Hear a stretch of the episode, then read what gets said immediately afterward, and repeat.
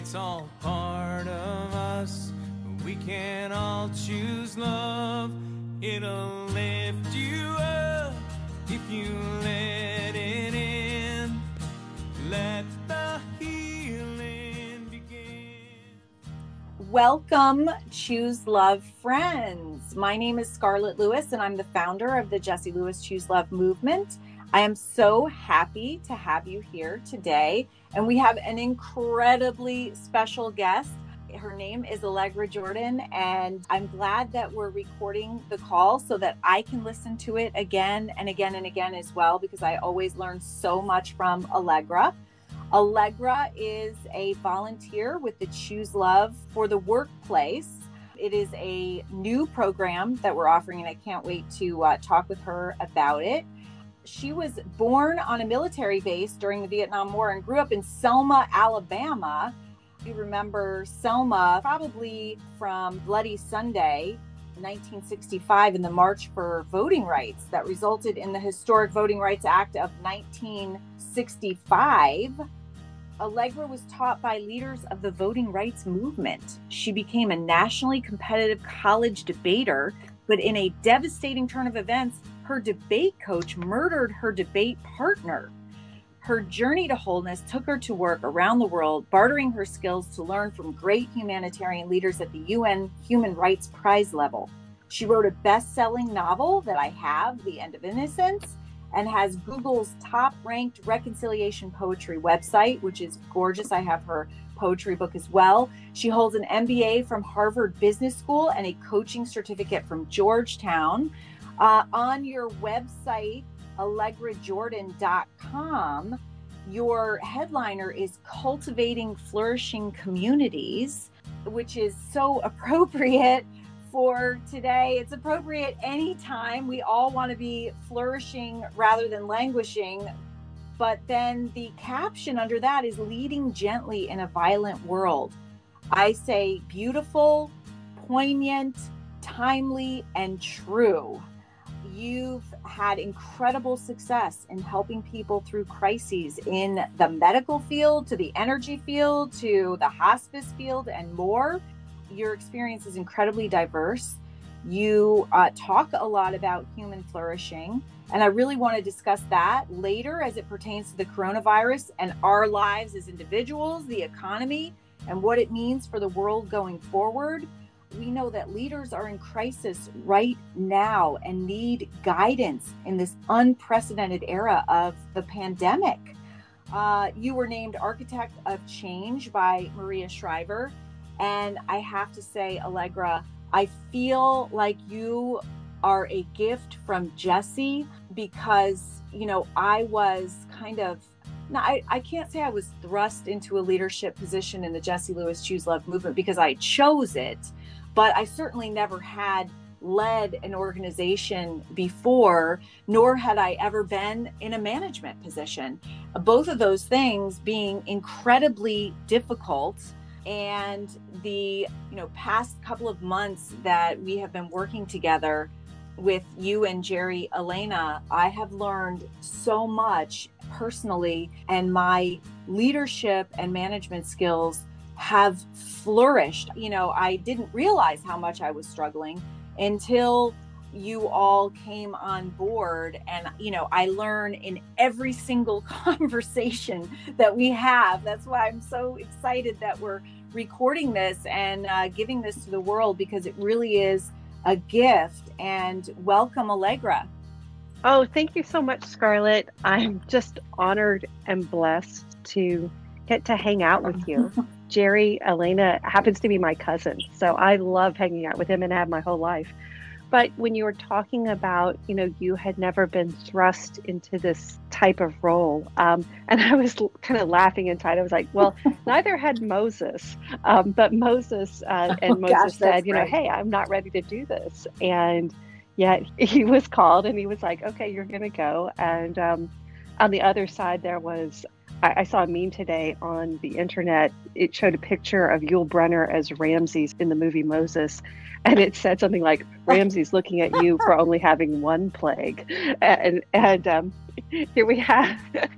so so maybe the Moses uh, ideas are with us, but Moses certainly led a movement, and he was not prepared, and and people came to Moses in part because what he was doing was so beautiful, so winsome, so wholesome, just so right for the world. And, I feel that way in your presence. In fact, being around you has given me the courage to go back and look at all those dusty grudges that I still have and and just say forgive forgive let's keep some short accounts here and let's let's move on to something much more beautiful and lively and life-giving than returning to these dusty old grudges. You know, this formula for choosing love that underlies everything that we do works. And we've proven that in schools, homes, communities, and now workplaces. And it's something that I live my life by every single day. I work to mindfully choose love. And when you do that, it gives you your personal power back and it feels good. I do that in running this organization. I do this in my personal life with my relationships and I literally practice this formula every day and it's it's been such a blessing to me. I see the wisdom of it. It's so simple and yet it's so vital. We need to have in our lives some template that we're working towards to say, okay, where am I? I'm, I'm very distracted. Oh, yeah, I have committed myself to becoming a more loving person. And I'm just going to do these four things today. And I know if I do those four things, that I'm becoming a more loving person in this world. It's pretty incredible that it leads us to thoughtfully responding with love in every situation, circumstance, or interaction you will ever face and it works. And I'm so excited. We've launched the workplace program to incredible response and feedback. In fact, we had to escalate the launch because of the incredible demand. And then the coronavirus hit, and it was like, it's always perfect timing. I mean, not that the coronavirus is perfect timing because so many people are suffering and it had talk about thrusting us into uncharted territory and it's been devastating for our economy. And you know the the issues i keep saying the issues that were there before uh, that we were suffering from not just in schools by the way but in our society are just escalating. And we can see that through the numbers with mental health issues and and substance abuse and loneliness. So the perfect timing part is really having this workplace program that addresses all of it and can help you know we have this incredible visual that shows this circle with concentric circles moving out so you start with the self obviously and then it just grows upon that to your family in schools communities businesses, the world, this incredible ripple effect. When you start by choosing love with yourself, there is an incredible ripple effect. And that's what we're trying to do. So I have a couple of questions for you, Allegra. But I do just want to go back for one second to the Moses analogy because I believe that Moses had a list, right? And he was like, God, seriously? You want yes, me to lead yes. these people? And I have a list. Like, I literally can't do this. And I've definitely had those moments myself, and uh, maybe not with a list, but with many, many other deficiencies, and saying, uh, Really, me? Um, and especially with the workplace thing. I talk with Jesse all day long and I'm like, okay, I get this, Jesse.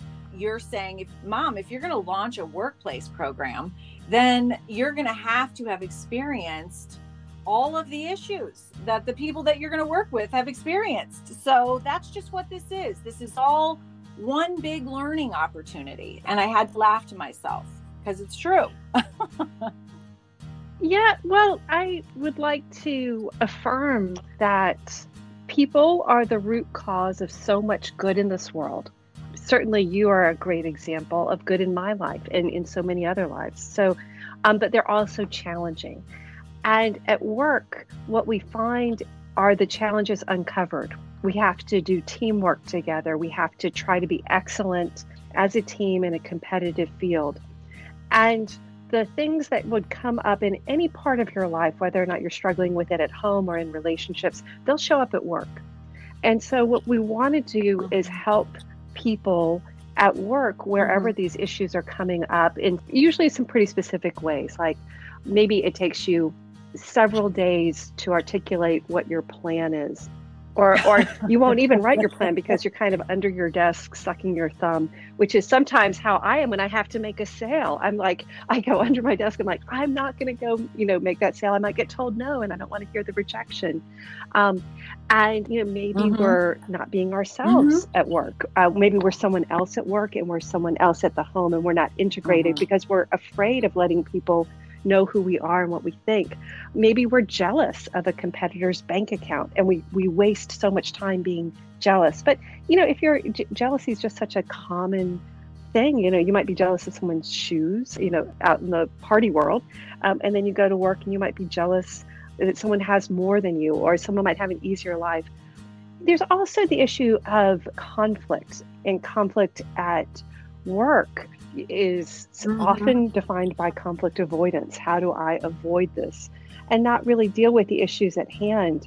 And social and emotional intelligence help us stop looking for our business plan at the bottom of a coffee cup and actually like you know stop put down the coffee and start actually working on it um, start making our own money and stop being jealous of someone else's mm. bank account stop using uh, mm-hmm. people mm-hmm. pleasing mm-hmm. for people who don't really care about you um, stop feeling small and stifled and unhappy. You can stop wasting your time with SEL skills playing referee mm-hmm. for bickering mm-hmm. teammates because you know how to set and keep ground rules. You know, sometimes at work, um, I just finished a four year project with incredible soldiers. And a lot of what we could have spent time on, mm. well, let's just say soldiers are really good at fighting they love to fight.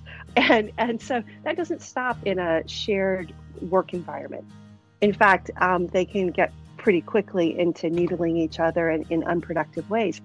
And so SEL skills helps you have a five minute conversation instead of a four week conversation because conversations, uh, if avoided at work, will go on a long time. And I've almost never met a person who said, I terminated a relationship with someone oh my gosh, yes. um, too soon. They almost always say, I let it go on too long.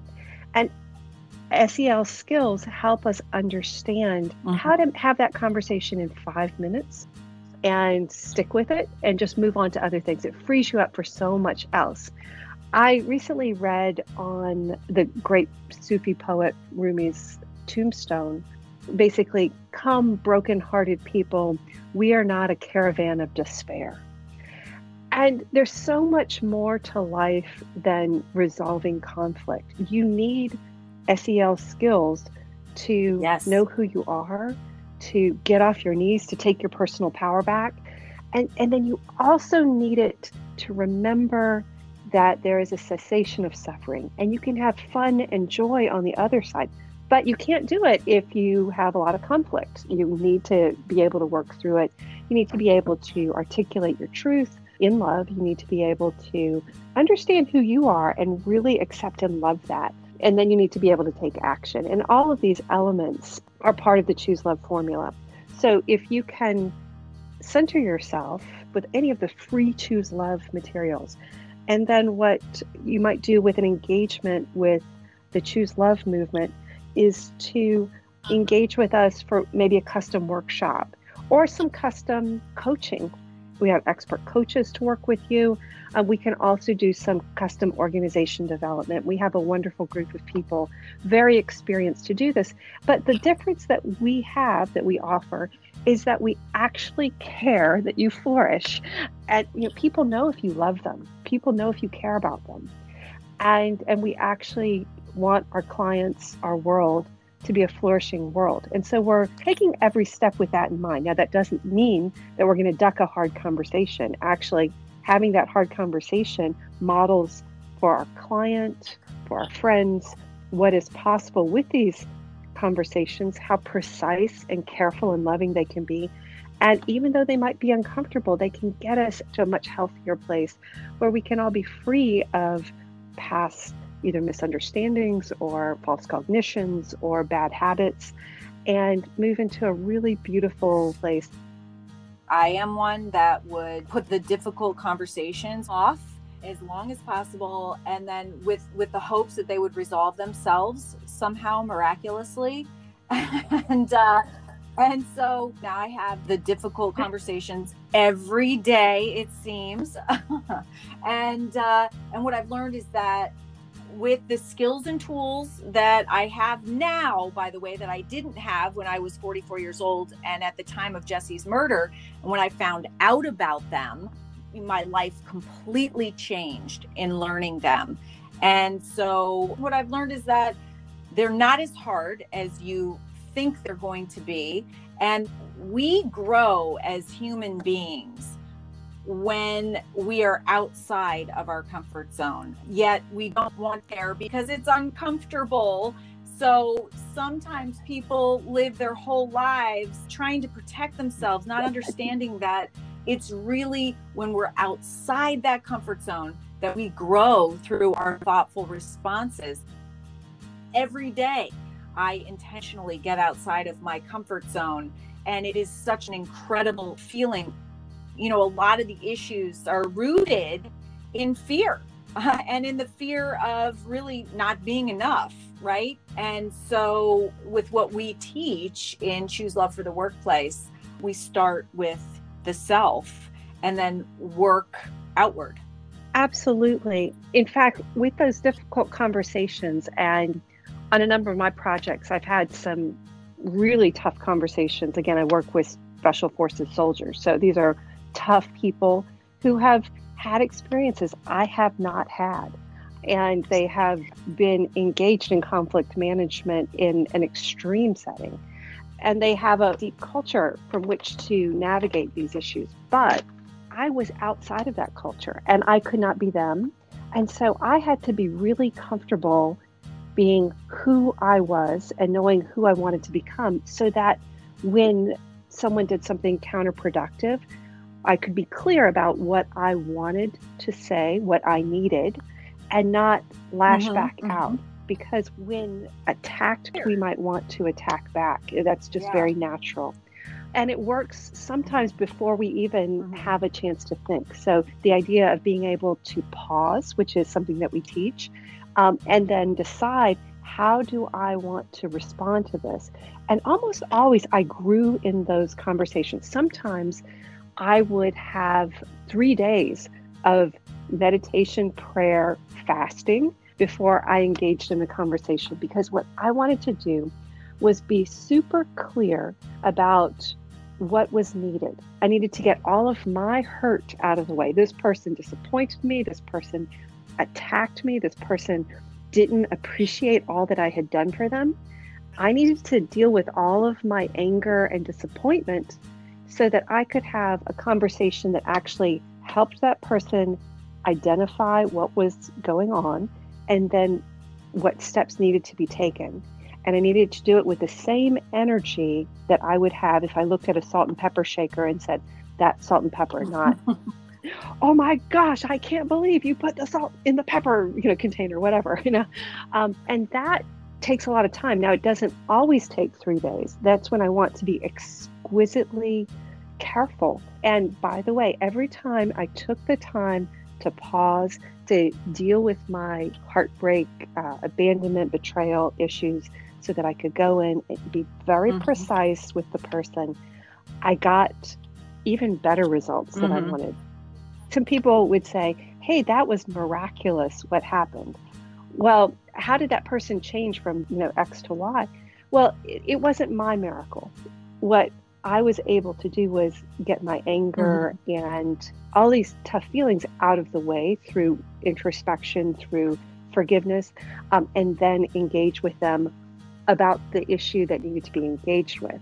Now, that person that I was working with usually was going to be met in the way they had treated someone. So they were usually going to be met with invective, cursing, but I didn't do that. You know, and that's kind of an odd thing. Like if you're waiting to get punched in the stomach and hey, where's the fist? Wait, what's this? You're giving me a flower. I don't get that. You know, it's very dissonant and it creates the space where that person can say, I was not attacked in kind. I was shown something that I actually agree with, and now I have a choice about what I need to do. So those skills are incredibly rare in the world because not enough people have the social and emotional intelligence to to slow down. So when we think about a hard conversation, think about how much we learn about ourselves in that. You know, sometimes the medicine is really tough, but it's worth it. And so, you know, there are mm-hmm. uh, the mean girls or mean guys in your head, and you have to be able to tell them to take a hike. Stop talking to me. I appreciate what you're saying, but you're not going to be in the driver's seat here then you have to deal with the emotion that comes up. And whatever this person who maybe you just met or started interacting with on the team says to you, most likely it's happened somewhere before in your past. and so you have to always realize it's probably not them getting on your nerves. It, it might be the voice of a disapproving parent from your childhood getting on your nerves. But it sure hits your emotions much quicker than you'd like you didn't give them permission to be your disapproving father or mother, but here they are. You feel like you've been disapproved of. Or maybe someone's acting like a child and suddenly you feel like you're an angry parent. You want to be an adult, you want to deal with them as an adult, but these things can happen really fast. Um, and so we need to be super thoughtful and and it's often really good to have a friend in that. So the more wholesome friends who we can be around who can do things like call us on our bad habits that we've grown to love, uh, help us dream bigger dreams, comfort us when we're sad, um, and then have fun with us. If we can surround ourselves with those people, and we won't have that many of them, but just a few of them, we'll be in a good place. We had a conversation the other day within the Choose Love movement on worst case scenario. And uh, worst case scenario, when you use that skill Usually in the workplace, it's wow, well, okay, worst case scenario means that I'm not going to get this promotion, I might lose my job, things like that. But now we're looking at this pandemic and saying, worst case scenario is death. And it's interesting. So we never really were guaranteed tomorrow. And, you know, if you've had a loved one that has been lost in a tragedy, as I have, and by the way, as you have with your debate partner, um, you you have that realization, and it's almost a gift because it informs the way that you live your life, and you are more aware, I think, of taking every day for granted, and you don't want to do that. Um, but how do you think that what you were talking about before kind of relates to this time that we're in in the coronavirus and what leaders are facing both individually and in the workplace and and, and economic and and the future of the world and and all of this. It's a loaded question. Well, scarlett yeah. Well so ultimately this is a question about death. You know we would like to think we have all these days all the time in the world but there's a lot of wisdom literature that says number your days. And in numbering your days, you will be mindful that the moments that we have are the moments that we have. And when you bring up death, the final end of our human life, of our body's incarnation here, I believe in a soul. Mm-hmm. So I have a strong afterlife view. Not everybody does. And so when you are looking at the end of the time in your body, things get very serious. And right now, ultimately, it might be a gift to just think about your business going downhill. The worst case scenario, and what kept a lot of older people in their homes when they wanted to go to their regular hangouts and said, "Well, I'm 80, you know, I've had a I've had a long life." Well, I've had a number of conversations mm, with yeah. people who've told their parents, "Do you die alone in a parking lot field hospital?" And that's been the scary idea. The pictures in Italy, the pictures in New York, that's keeping people at home. And people do not want to die alone. Now, I worked in the hospice movement, and the incredible aliveness that comes with people at the end of their lives happens in part because you know yeah. it's coming and you have these moments which are taking away and you can spend those times in intimacy and there can be a beauty that you did not know existed but that is communal and what we're looking at now is something much more like you and I face because loved ones cannot be with their dying beloved. So, what happens then? And I wasn't with my friend when he was brutally murdered, stabbed 22 times by another friend. It was unconscionable. But the pain that I felt, the stories that I had in my head about what that meant, stayed with me for a very long time. And I was very stuck because I did not really understand what I thought about attachment, holding on to moments well after they're gone. And our world has a lot of attachment. We have a lot of ideology and ritual around, I will never forget. But we're humans, and there has to be a way of living with memory that is generative, mm-hmm. that gives us life and joy, and that doesn't put us in a tomb. Um, and then how you deal with the reality of a shift in a relationship with a spirit or with a memory that is no longer corporeally there. So I'd like to say ultimately what we're dealing with is this great fear of, of death um, because it's now front and center. And yes, the businesses are dying, um, but new businesses can be reborn. As long as you have health, you are going to be able to pivot in some way. But if your health's taken away, there is no pivot corporeally at least. And so this is a very difficult time and i think what we need absolutely. um, at this point choose love formula elements of courage. We need gratitude. We need forgiveness. If we are carrying a knapsack full of grudges we are not really in the moment anymore. And when we're at the end of life we say does that really matter anymore? And then of course there's also compassion in action which for me is about building the flourishing community. Mm-hmm. What is beyond this world that's crumbling, that did not work for everyone? That even for the people who work, they kind of knew, hey, it's not working for some other people. Maybe I have too much, but I'm not going to say it because I really love having too much.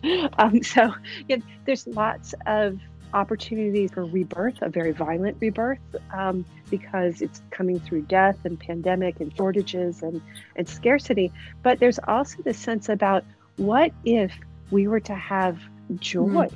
I know people say, "Hey, you shouldn't have joy at the edge of life." Well, well, why not? What's in that thought that that we would limit ourselves? So, I'd like to ask you about how you make mm-hmm. sense of Jesse's violent death and living a life of joy because I think our listeners yeah. will say, hey, you know what? We might have deaths that we're not with the person that we loved. You weren't with Jesse when he died. How did you process that? Because that's to me like the, the worst case scenario for everybody is you die alone in a field hospital. So, how did you process that? It was tough because you, as a parent, you're supposed to protect your child. And so you send them to school and you're not there. I was at work and they're brutally murdered. And so that was something that was really, really tough. And I had to forgive myself for. You may think, well, you know, it's a law. You have to send your kid to school. Um, but that was something that was really hard for me. And of course, think about what he must have felt and the terror. And that was hard. It, it, did help me that he was able to be so courageous in the very end and save nine of his classmates. And that model of courage uh, is something that I wanted to live by going forward. If, if Jesse had the courage to stand up to the shooter uh, this deranged young man who had just murdered his principal and school counselor right outside his door. Um, and this was all broadcast all over the school because the intercom system was uh, left open. So if he had the courage to do what he did in that moment, I certainly can choose to have the courage to accept what happened, but at the same time, dedicate my life to being part of the solution that created that problem. Because what happened at Sandy Hook is 100% preventable. Uh, every time there's a school shooting, it, it's uh, the base is suffering, and we can practice compassion in action. We can ease another person's suffering to the point where they don't think the only way out is off putting their pain onto as many people as possible and then killing themselves. We can do much better than that. And, you know, you were talking about how a lot of people were happy with the economy, but we had a lot of issues. School shootings are our new normal. And we had one mass shooting per day, and half of our US youth having a diagnosable mental illness by the time they're 18 we had an epidemic where over 50% of Americans were lonely, and we had burgeoning substance abuse. Despite, despite all of our efforts, we had increasing bullying, and not, by the way, just in school, because these issues don't stop when we graduate; they continue out into society. So we we had a lot of issues, and it's not like we didn't know about them and we weren't following the curve up. It's just that the way that we were dealing with them wasn't working. Let's just face it, right? And I know we have a lot of egos tied up in this, but it wasn't working. And, you know, as a mom of a child that was the result of efforts that did not work, I wanted to have the courage, like Jesse showed, to think about things in a different way. Well, if that's not working, what does work? Oh, wow, okay, so maybe not reacting, but how about addressing the cause of those issues? Because when you address the cause, then you are talking about the solution. And oh, there's this thing that has decades of research that benefits everyone, by the way, which is social and emotional intelligence. Oh, and by the way, we're not born with these skills and tools. We have to learn them. And and if we didn't learn them at home, and or in school we get to be an adult and we don't necessarily have them. And it leads to the majority of suffering that we're seeing. And interestingly enough by the way i just attended a parade drive-by birthday party of one of my middle school friends one of my best friends by the way. He's on our board robert haynes. And you know we were talking about our childhood. And he was like reminding me you had a perfect childhood and I was like, you know what? I really did. It wasn't until my parents divorce that I really, really knew suffering. Um, but even so, I wasn't learning social and emotional intelligence. I definitely didn't learn it in school. I didn't learn it in college.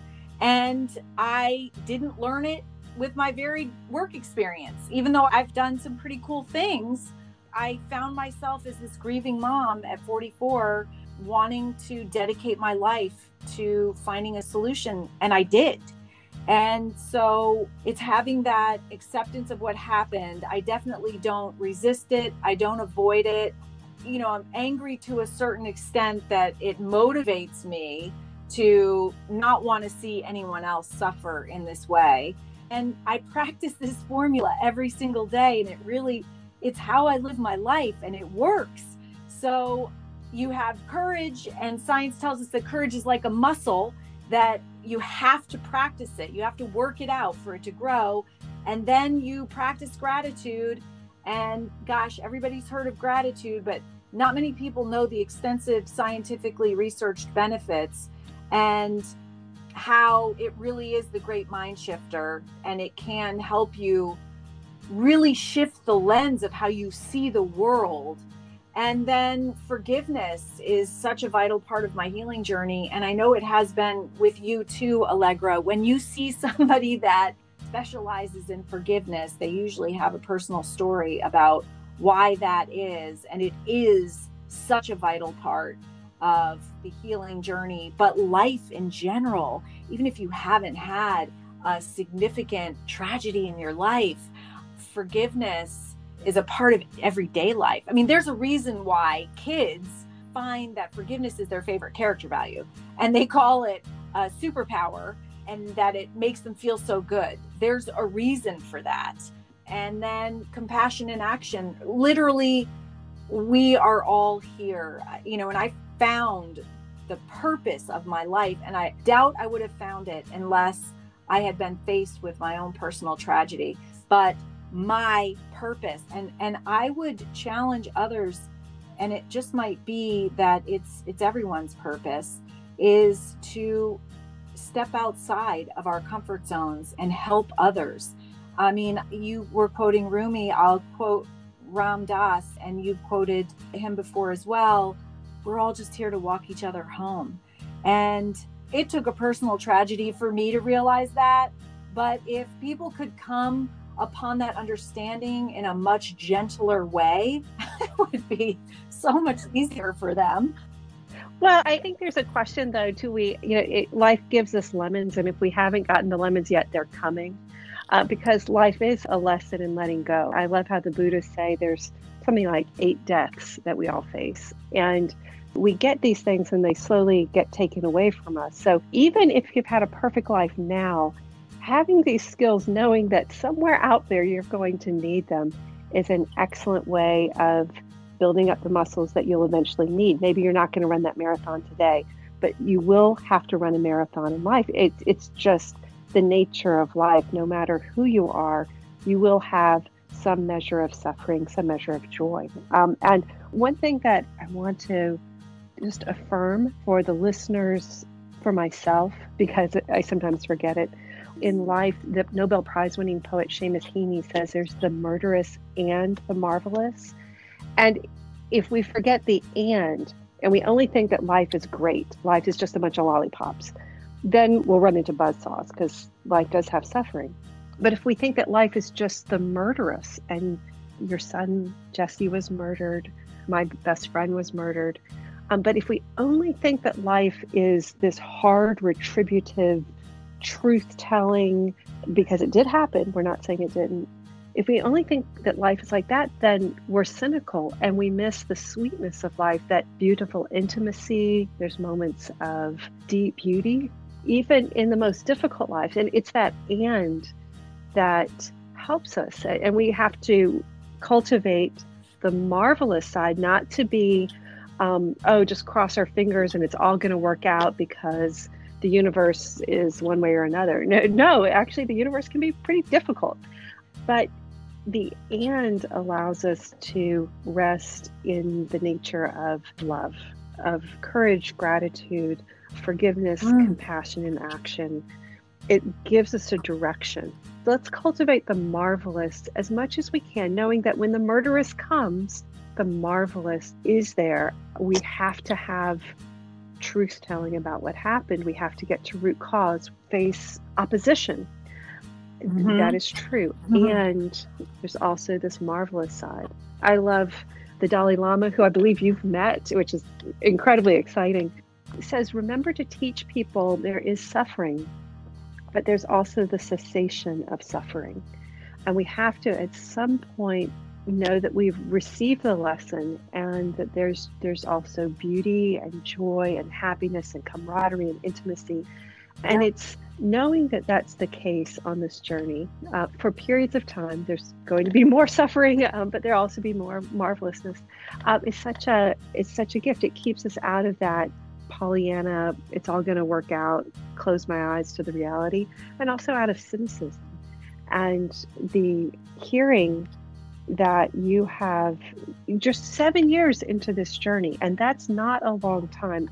I wrote a novel that you mentioned about World War One, and people would say in the novel this woman takes 17 years to come to grips with what happened, and I said 17 years is a short period of time compared to what France and Germany are still mm. experiencing mm. after World War One. It was hundred years ago, and the reverberations of that massive loss of life of their sons and daughters it's still impacting Europe. It happened, you know, World War II came up and then everything was kind of covered up afterwards. And, and you see fascism coming back up. And all of these challenges, um, the cycle of the human heart can be extraordinarily long. It can be glacial in its movement if we are stuck.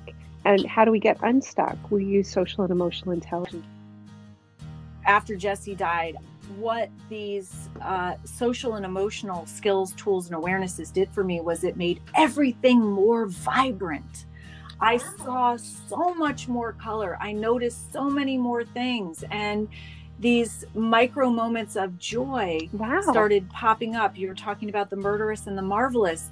Even in the beginning stages of my healing, there was such great beauty and and love we're all connected by the want and need to love and be loved yet we all suffer as well and it's it's interesting i tell kids when i speak to them in schools even if your life has been perfect until now you are going to face difficulty challenges roadblocks perhaps even pain and suffering and those are not things that you should fear but they're things that you need to have the courage to face and to ask, what are the lessons in here for me? How am I going to grow through this? It's literally called post traumatic growth. And we're so busy a lot of times trying to resist out of fear challenges and, and difficulty when in reality when you have social and emotional intelligence as they arise you can just stand to face them and learn from them and even more so grow through them to strengthen yourself and to become a better person. And so that's what I try to do every single day. I wanted to ask you a question. You published a recent collection of poetry, We Interrupt These Wars. It's an incredible book. I have it, it's by my bedside. Um, on the back, it says, Sometimes we're too loyal to our suffering. And, you know, sometimes we write what we're struggling with. Has this been a challenge for you? Absolutely. Um, I write about that because uh, it reflects me. And so yeah. the idea that we have a negative bias in our hearts and our minds, that's how we're wired for survival. And it takes more effort to remember yeah. about the fun in life. And I, what I love about Jesse was that one of the notes he left uh, so famously was the note, have a lot of fun. And so the idea that Sometimes we do need to cry. We need to go back and touch the pain and sit with it. Uh, but it can also be quite hypnotic, and and we can get stuck in there and move into self pity. And so, for me, why I went around the world was because I did have that negative bias, and it was very heavy, and it was mm. a story that my mm-hmm. dad's family told themselves. My dad had uh, Agent Orange related uh, mental illnesses, um, and he had a lens of depression, especially later in his life when the sclerotic effects of Agent Orange really took hold. I, and so, hearing a, a, beloved family member tell you the story of defeat and oppression and mm. uh, bad things happen to us, it is very difficult, especially when you love this person. You want nothing more than their health. And so, having grown up at marinating in that depressive viewpoint, I also said, I wonder how people get through this when they have no right and reason to get through this. So I went around the world, both at the edge of war, uh, in the post war rebuilding places of the world, and then at the end of life at the hospice movement, and just sat with people and said, Okay, you've got bigger problems than me. Can you help me walk me through your mental game? My wow. favorite phrase was, They buried us, but they did not know we were seeds.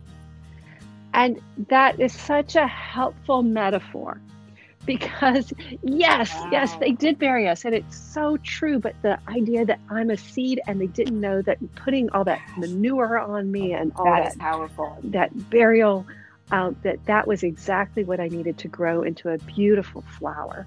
And so, yeah, so to me, I love hanging out with you, with either with your book, through listening to what you're doing, um, or to talk with my friends who've been through the wringer in world class ways, such that they've been given mm. prize for this. You don't want the UN Human Rights Prize um, because that means that you have suffered greatly, but that you were a flower, that you, you blossomed into something magnificent that is so beautiful and, and positively fragrant and alluring that people flock to you and and children want to be around you and animals want to be around you and when people are around you they relax and they stand up taller and the babies smile and people want to dance because that gentle, beautiful pulsing of life that's beautiful, that's still there, that's intimate can come out. And there are these beautiful places of light around the world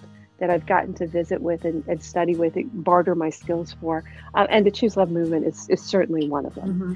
Uh, and just the idea, um, in looking at all the pictures of you with the school kids, uh, with you with uh, recently the Choose Love at Work program was in New Hampshire working with um, first responders, and all of these elements of remembering the beauty of life. St. Francis would say we need to reteach animals their loveliness, and then you need to reteach humans, me, my loveliness um, because we get spattered by life. And, and so this reteaching of the loveliness through the SEL work uh, is part of it. But um, I'd like to know, Scarlett, for you, what is fun? Because Jesse said have a lot of fun. And I'm not going to let you say your purpose because I know that that's a lot of fun for you. But on a day that you were not sharing this incredible message of flourishing, what is fun? Right now, as you ask that, I'm looking out my office window at my barn and I'm looking at a couple of little minis I have and my horse. I've loved horses my entire life. Uh, I've always had horses in different capacities. You probably hear my chickens uh, crowing, well, my rooster at least, but I've got chickens too. Um, they bring me a lot of joy. I paint them. So I've been oil painting for 30 years. I have a boat I love being out on the water. Uh, I love experiencing new things, uh, skiing, being active, walking with my dogs, singing in my car. I've always had a singing tape. So, you know, start with A track and then go to CD, and now it's uh, iTunes. But I always, it's really the same songs, and I know them by heart, and I can sing on key with them. and I'm sure that if you drive by me, you think I'm probably screaming, but um, but I'm actually singing at the top of my lungs, and that brings me joy. You know, I, I just remember with the boys loading them up. You know, I was a single mom, so I worked all week, but then on the weekends, I would Google fun things to do in Connecticut and surrounding area, and then we'd set off early in the morning on Saturday morning and my mom would call and say, uh, when we had cell phones, uh, what's going on this weekend? And I'd say, oh, well, we're going to visit a fox that just had pups up in upper state Connecticut. And then we're going to do this and then we're going to do that. And it was just, we're going to go to the beach because we live about 45 minutes away from the Long Island Sound and just, uh, just continuously trying to be in the present moment and live life, have fun, enjoy you know, I, if you read my book, Nurturing Healing Love, I don't think I ever fully acknowledged it to myself, but I had a sense that I, you know, we're never guaranteed tomorrow. And that I just had this sense that Jesse might not be with me forever. And I don't think I actually fully articulated that to myself, but um, looking back, I can see that I had that sense. And so I squeezed every moment out of it and I practiced being present with those boys as much as I humanly could. And that's the reason that, you know, often when I'm presenting, I'll share a picture of my car that cold morning in December of 2012 when I walked Jesse out to the end of my driveway and gave him a hug goodbye and noticed that he had written in the frost on my car with his little fingernail, I love you and he'd drawn hearts in all my windows. And i was just so you know so present and i was like wow this is one of life's moments. This is just incredible and beautiful. Wow life doesn't get any better than this. Stay right there. I'm going to run in and get my phone which of course is a camera so i run back out take that picture. I even deleted one and i put him i, I positioned him by that so i could get the message. And him with his little goofy smile and his little fake vampire teeth which is how he went into school and uh, and took the picture, took a close up of the I love you. And I, I was able to get a picture. And then, you know, it didn't stop there. Um, JT, his older brother, found that message that you referred to, uh, have a lot of fun on his desk, a little message all folded up. And of course, I had found the nurturing, healing, love message on the kitchen chalkboard, which gave me my purpose. But I realized, you know, these are the two most important things in life. And Jesse has left them as, as messages for us and as inspiration. One is choosing love as the base of every decision that we make on a daily basis because you're either choosing from a base of love or fear, and the outcomes look vastly different. And then having a lot of fun. I mean, that is what we're here to do as well. And, you know, when you get to the end of life, I, I can't imagine being on my deathbed, uh, even with the blessing of being able to have a thoughtful goodbye. But in thinking, I wish that I'd had more fun in life. I wish that I'd been more present. I wish that I'd had stronger relationships. And uh, I wish that I'd been a little bit more resilient. I wish I hadn't been so inwardly focused and focused on myself. I wish that I'd been focused on other people. I mean, these are all things now that I won't have those regrets um, because of the social and emotional intelligence that I've learned as an adult, by the way. And it is all about having a lot of fun. And Jesse did get that from me, but we did have a lot of fun. You know, on your website, by the way, Allegra, I love that a lot of the focus is on resilience and shifting out of suffering because you get to a certain point, everyone suffers and feels pain, but you're right, you get to a point where it becomes pity and then it becomes inward focus and then it's just a spiral down from there. So you have so many suggestions on your website on how to shift your lens, if you will, and start really enjoying life and and really I mean, that's why we're all here to walk each other home. And I believe to eke out as much enjoyment as we can and it's there. And it does take some amount of social and emotional intelligence to be able to see it for one thing and then take advantage of it as much as possible and I feel like that's what we've been brought together to give to other people. I am so delighted to be invited into your circle, into the Choose Love circle to do this. I'm going to give a shout out to play. And uh, one of the things that I've done with soldiers for the past four years is to create a park so that they could play with, with found things in a very natural setting with their families. Because once we're apart from each other, there's a time of reintegration. And in this pandemic, we will come back together at some point. And what the soldiers found that it actually is harder. One of the hardest parts of the deployment process, going away is hard, but coming mm-hmm. back is the hardest mm-hmm. part because everybody's changed.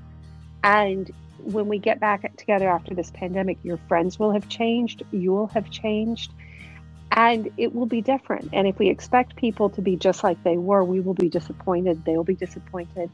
And one of the best ways to get around mm-hmm. those difficult disappointments and to get onto a new footing is to play together, to kick a ball together, to go on a walk together, to a tug of war is a great one. Um, and so have some kind of communal play because soldiers often say, Hey, have I forgotten to play? Things have been really bad downrange. Um, have I forgotten how to play? And nobody forgets how to play.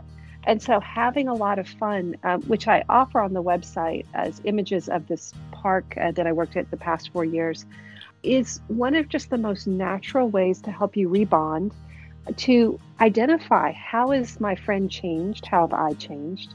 Do I still like this person? You know, you get to re up, they get to re up. So this is the next phase of the pandemic will be a great reintegration where there will be a lot of people blindsided thinking, I'm just going to go back to the way it was. But hopefully they grew and changed. Hopefully you did too. And this is to be celebrated. But how do we get back together? Well, play a game, uh, do something fun. And by doing that, it's a very natural way to reconnect and to see each other with new eyes. I mean, all the way back to the 1960s, they found that a common denominator in a lot of violent criminals and even mass murderers was lack of unstructured play. So I know that's crazy to think about, but this is all, I mean, everything that we're talking about is the latest scientific research, the latest neuroscience. It all leads us back to choosing love as being the most important thing that we do on a daily basis. And it is a choice when you have the awareness, skills, and tools. It's why we're here on earth. And also to have a lot of fun.